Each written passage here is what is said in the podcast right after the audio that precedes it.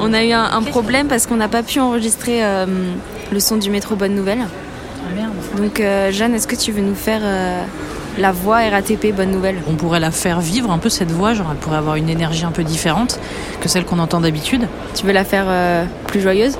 Bonne nouvelle Bonne nouvelle Et triste Bonne nouvelle Bonne nouvelle. Bonjour. Alors, c'est bon, c'est Euh, oui, Oui. Euh, un café crème et Moi, je vais prendre un café latte au lait d'avoine, s'il vous plaît. Latte avoine, Ouais, merci. un café latte au lait d'avoine, s'il vous plaît. Merci. Je me mets dans le mood de- du quartier Sentier quand... Ah ouais, c'est vrai. Bonjour et bienvenue sur le podcast Les gens d'ici et d'Avas, le podcast qui part à la découverte des talents de nos collègues. Je suis Jeanne Barillet et aujourd'hui, avec Jeanne Kivogne, mon acolyte d'Hercule, je me rends chez François Destet, consultant au pôle Content d'Avas Paris. Au quotidien, François travaille sur ce qu'on appelle la narration des marques, c'est-à-dire le récit et l'expression d'une entreprise. Bon, c'est super sérieux tout ça, mais son truc dans la vie à François, c'est Twitter et un certain Marc de la Flamme.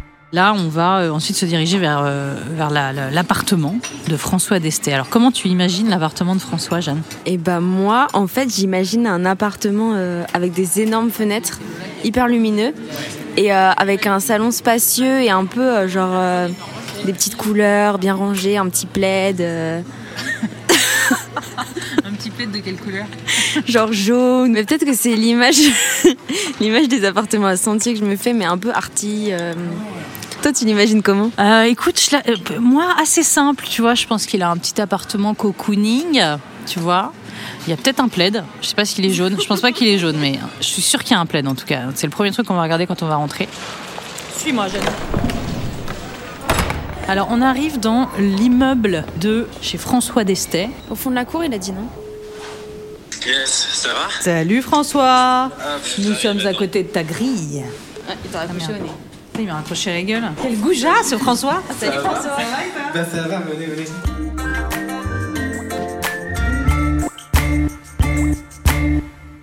Euh, Avec Jeanne, on faisait des blagues au Hoxton avant pour se préparer et euh, on essayait d'imaginer euh, ton appartement, la couleur de ton canapé. Et Jeanne euh, était persuadée que tu avais un plaid jaune. Pourquoi Jeanne? Qu'est-ce qui s'est passé? Qu'est-ce que j'ai dit pour que pour que tu Moi, je- un plaid jaune? Et du coup, t'as pas de plaid. Bah si regarde juste là, mais j'en ai un autre. Tu vois, il est gris. Tu genre, C'est moi qui ai bien un imaginé. autre Encore plus doux si tu veux. Si t'as envie de décrire d'autres endroits où, où, où tu te sens bien dans cet appartement, où il s'est passé peut-être des choses, euh, mais alors des choses euh, folles. hein.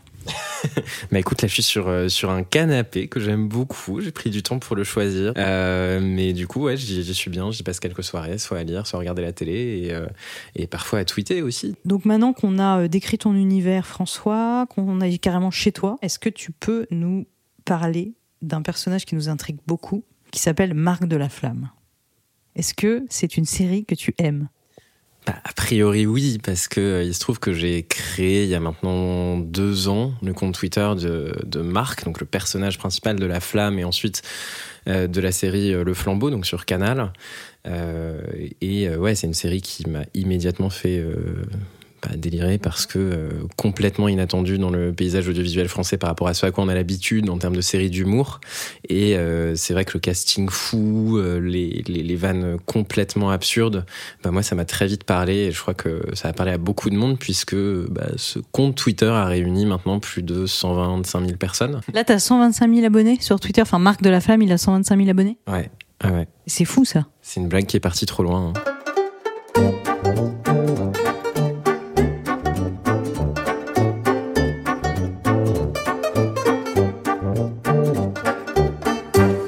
Comment ça s'est fait euh, concrètement? Je me souviens de regarder le premier épisode de la, f- de, de la Flamme avec des amis. On regardait les, les- les deux premiers épisodes et euh, au moment où euh, Jonathan Cohen dit il faut absolument que j'en parle au docteur juif et qu'on voit la plaque avec écrit docteur Bruno Juif, J-U-I-P-H-E, je me dis mais non, ils ont pas osé.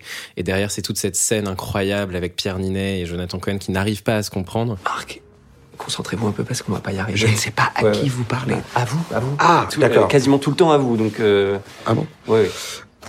Allez-y. J'ai peur de, de revivre le même trauma que. y a rien de drôle. Et là, je me dis, ok, cette série est exceptionnelle. Je regarde en même temps sur Twitter, comme ça m'arrive souvent, euh, ce que les gens disent sur cette série, et euh, je comprends vite qu'il y a un truc là qui va devenir culte, ou du moins des répliques qui vont marquer tout le monde.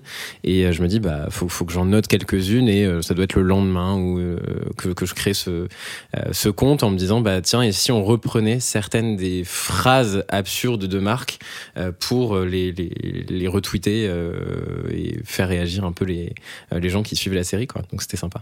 Et donc, c'est quoi le premier tweet que tu as écrit? Alors le premier tweet, c'est euh, en amour, j'ai beaucoup décollé, mais j'ai très peu atterri, quelque chose comme ça, qui est l'une des phrases de Marc dans le, le teaser de la série, euh, et pareil que je trouvais super marrante, super bien écrite, super bien écrite, puisque Marc est ce pilote de ligne complètement euh, loser qui cherche désespérément l'amour, qui se connecte aux arbres en espérant trouver euh, la femme de sa vie et qui n'y arrive pas, et donc euh, voilà cette, cette phrase-là, elle, elle encapsulait bien l'esprit de la série. Bonjour, je m'appelle Marc, j'ai 36 ans, bientôt 38. J'ai 40, je sais pas pourquoi j'ai menti. Et je suis le prochain cœur à prendre de la flamme. En fait, à la fin de la saison 1, euh, logiquement, il y avait plus tellement de répliques à utiliser, puisqu'à priori, je les avais euh, pour beaucoup déjà tweetées. Et je me dis, bah, qu'est-ce que je vais faire de ce compte? Il y a quand même une petite communauté de 10 000, 15 000 abonnés, je sais plus exactement. Et je me dis, bah, en fait, c'est ça, c'est ça la suite de, de ce compte Twitter, c'est d'arriver à réagir à l'actualité en utilisant les répliques de la série. Et euh, pour le coup, il y en a plein qui fonctionnent dans tout un tas de situations. Euh, quand on est, par exemple, en, situation de remaniement et on sait qu'Emmanuel Macron aime beaucoup prendre son temps avant de désigner les ministres et tout ça, euh, bah, il y a cette réplique de, de, Marc avec le, le, docteur juif où il dit il est encore un peu trop tôt pour faire un choix, mais ma décision est prise. Et en fait, ça, c'est exactement la façon dont on peut se projeter dans l'esprit d'Emmanuel Macron dans ces cas-là. Donc ça marche bien. Donc, ça, me fait penser à, à une question qu'on s'est posée justement. C'est comme à partir du moment où tu dépasses un certain seuil, t'as est-ce que tu as des trolls ou est-ce que tu as des gens qui ont vraiment cru que tu étais Jonathan Cohen ou pas?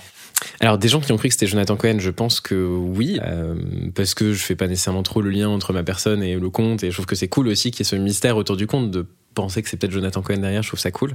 J'ai la chance immense d'avoir bah, une communauté super bienveillante. Enfin, en plus, c'est logiquement des gens qui sont a priori plutôt passionnés par la série, qui euh, aiment bien l'esprit que ça véhicule. Euh, donc, euh, mis à part deux trois fois où il y a des blagues où tu sens que t'es sur des choses peut-être un peu plus sensibles. euh, typiquement, la, la, la, la mort de la reine. euh, Il y a deux trois personnes qui trouveraient qu'il était malvenu de faire une blague là-dessus. T'as mis quoi là à ce moment-là? J'ai dû tweeter euh, mozzarella parce que quand Marc trouve qu'il y a quelque chose de négatif, il dit mozzarella. Il a pas compris le sens de, de, de, de- du mot. Euh, et du coup, euh, et du coup, voilà, certaines personnes étaient un peu, c'était un peu ému de ça, mais c'était peut-être un peu trop tôt. Non, non, non, non, non, impossible. Non, c'est impossible. Vous avez voté contre vous-même, votre vote est comptabilisé. Oui. bufala. Il y a un tweet qui a vraiment fait exploser ton compte. C'était le premier étonné. Est-ce que tu peux nous raconter? Bah, ce tweet-là, je l'attendais depuis un moment parce que euh, voyait la campagne présidentielle un peu difficile d'Anne Hidalgo euh, tout du long, et donc je me suis dit, mais c'est une perche énorme puisque Marc dans La Flamme déteste un personnage qui s'appelle Anne sans aucune raison valable. Et euh, quand du coup le soir du, premier tour, on apprend qu'Anne Hidalgo fait euh, 2%, euh, je crois, bah, du coup forcément Marc réagit en disant bravo Anne, c'était nul.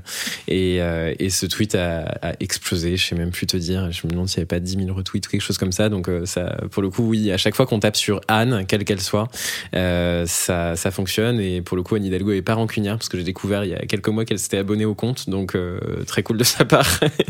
Comme Anne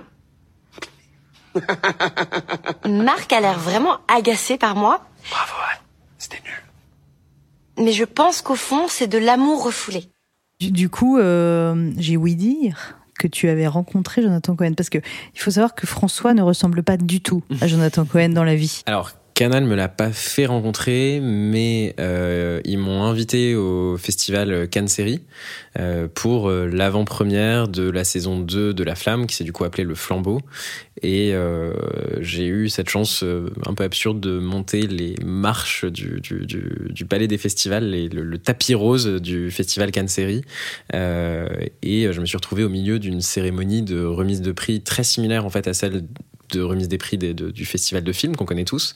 Et, euh, et pour le coup, il y avait effectivement tout le casting euh, du flambeau qui est venu sur scène, euh, qui s'est mis à danser sur l'air de la jonguille interprété par euh, euh, un orchestre symphonique. Enfin, c'était absurde à souhait, mais c'était très chouette. Et, euh, et effectivement, quelques mois plus tard, j'ai euh, réellement rencontré Jonathan Cohen pour le coup dans le cadre d'une émission de Hugo Décrypte sur Twitch. Hugo Décrypte qui est un youtubeur et euh, journaliste sur euh, les réseaux sociaux qui a une émission sur Twitch dans laquelle j'ai été amené à intervenir par le passé et donc son équipe m'avait contacté en sachant que j'étais derrière le compte le jour où Jonathan Cohen était invité dans son émission et j'ai eu cette chance du coup de rencontrer Jonathan Cohen juste après son interview. Euh, on a discuté et c'était, euh, euh, il était vraiment très cool, très supportif du truc. Il identifiait exactement le compte et, il a été bah, adorable d'un bout à l'autre.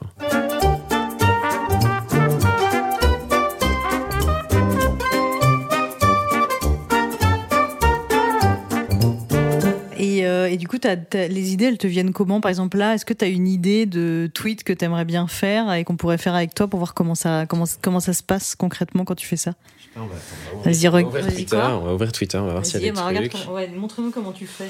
Bah, alors souvent c'est euh, je suis sur ma timeline euh, Twitter, je regarde et euh, il va y avoir euh, un fait d'actualité ou quelque chose. Là par exemple il y a euh, Anna Girardot qui est en promotion pour euh, son C'est film. la, à la maison. Chris qui joue Anne. Et voilà, la pauvre, euh, elle joue Anne. Et euh, donc là, elle dit Je n'avais jamais fait de scène de sexe auparavant au cinéma, machin. Donc ça me fait penser à un extrait du Flambeau où Marc se vante justement d'avoir euh, eu des relations sexuelles avec, euh, avec Anne. Donc j'ai une note dans mon iPhone là qui s'appelle Citation. Ah, tu fais des notes Flambeau. Tu mets Ouais, toutes tes notes T'en as plein Avec plein de répliques. Mais tu les mets pas toutes, quoi. Euh, non, j'ai pas, j'ai pas tous les, tout, le, tout le script, mais du coup, je tape Anne, hop, voilà, et on a. Voilà, j'ai quand même couché deux fois avec Anne, donc je la connais, je la connais bien, c'était horrible. donc euh, voilà, que c'est pas mal, c'est une bonne idée. allez, on tente. C'est parti. tweets, euh, devant Je nous, tweete là. avec vous. On va voir s'il y a des mecs. Voir si Jonathan Cohen il, il retweet. Voilà. Ben, on va voir, écoute. Ça y est, t'as Voilà. publié Ça y est, c'est publié. On en reparle dans, Oh. dans quelques minutes. On va voir. Je vais retweeter. Et toi, de... euh, donc, est-ce que tu peux nous dire ce que tu fais chez Avas? C'est quoi en fait le pôle content pour que nos collègues y comprennent un peu euh, quand ils te croisent dans l'ascenseur et qu'ils puissent venir te parler aussi de ce que tu fais dans la vie Le pôle content, on travaille sur euh, toutes les questions de narration des marques. Euh, Qu'est-ce qu'on met derrière ce terme? C'est euh, à la fois quel est le récit et comment on veut le structurer et comment on le fait atterrir derrière dans des supports qui soient print, digitaux. Ça peut passer par la création de magazines qui viennent enrichir l'expression de la marque. Ça peut passer par la création de newsletters assez éditorialisés. Euh, Ça peut passer par la création de sites web, de podcasts, de, films. Enfin, on est assez large dans notre palette d'expression et ça nous amène du coup à travailler aussi avec plein de structures de l'agence, euh, qu'elles soient à Avas Paris ou en dehors. Euh, tu vois, ça peut être parfois des expressions événementielles. On bosse euh, assez souvent avec Avas Events, avec Hercule également. Donc, on est vraiment à l'intersection de beaucoup de disciplines. Et nous, notre apport, c'est vraiment un regard éditorial, une façon de raconter les choses et d'angler les sujets pour que ils puissent être intéressants avant d'être intéressés. Et t'étais déjà chez Avas hein, quand quand t'as créé Marque de la Flamme? Ouais, tout à fait. Je venais de commencer au pôle euh, content. Et euh, est-ce que tes clients, ils sont au courant que tu fais ça? Est-ce que même tu te vends avec ça? Parce que ça peut intéresser des clients de savoir que tu as fait cette création. Alors certains le savent, donc certains parfois me glissent des petits gifs de Marc de la Flamme dans leur euh, réponse euh, mail, donc c'est très sympa et toujours très bienveillant. Maintenant, je m'en sers pas comme d'un argument à proprement parler parce que euh, c'est vrai que j'ai plutôt l'habitude de travailler sur des sujets assez corporate, assez sérieux, et donc cette image humoristique, elle est plus sympa dans le contact interpersonnel que dans une réelle proposition de valeur professionnelle, je pense. Bon bah merci François, c'était passionnant. Euh, on a on a envie de continuer euh, l'aventure avec Marc de la Flamme sur les réseaux sociaux.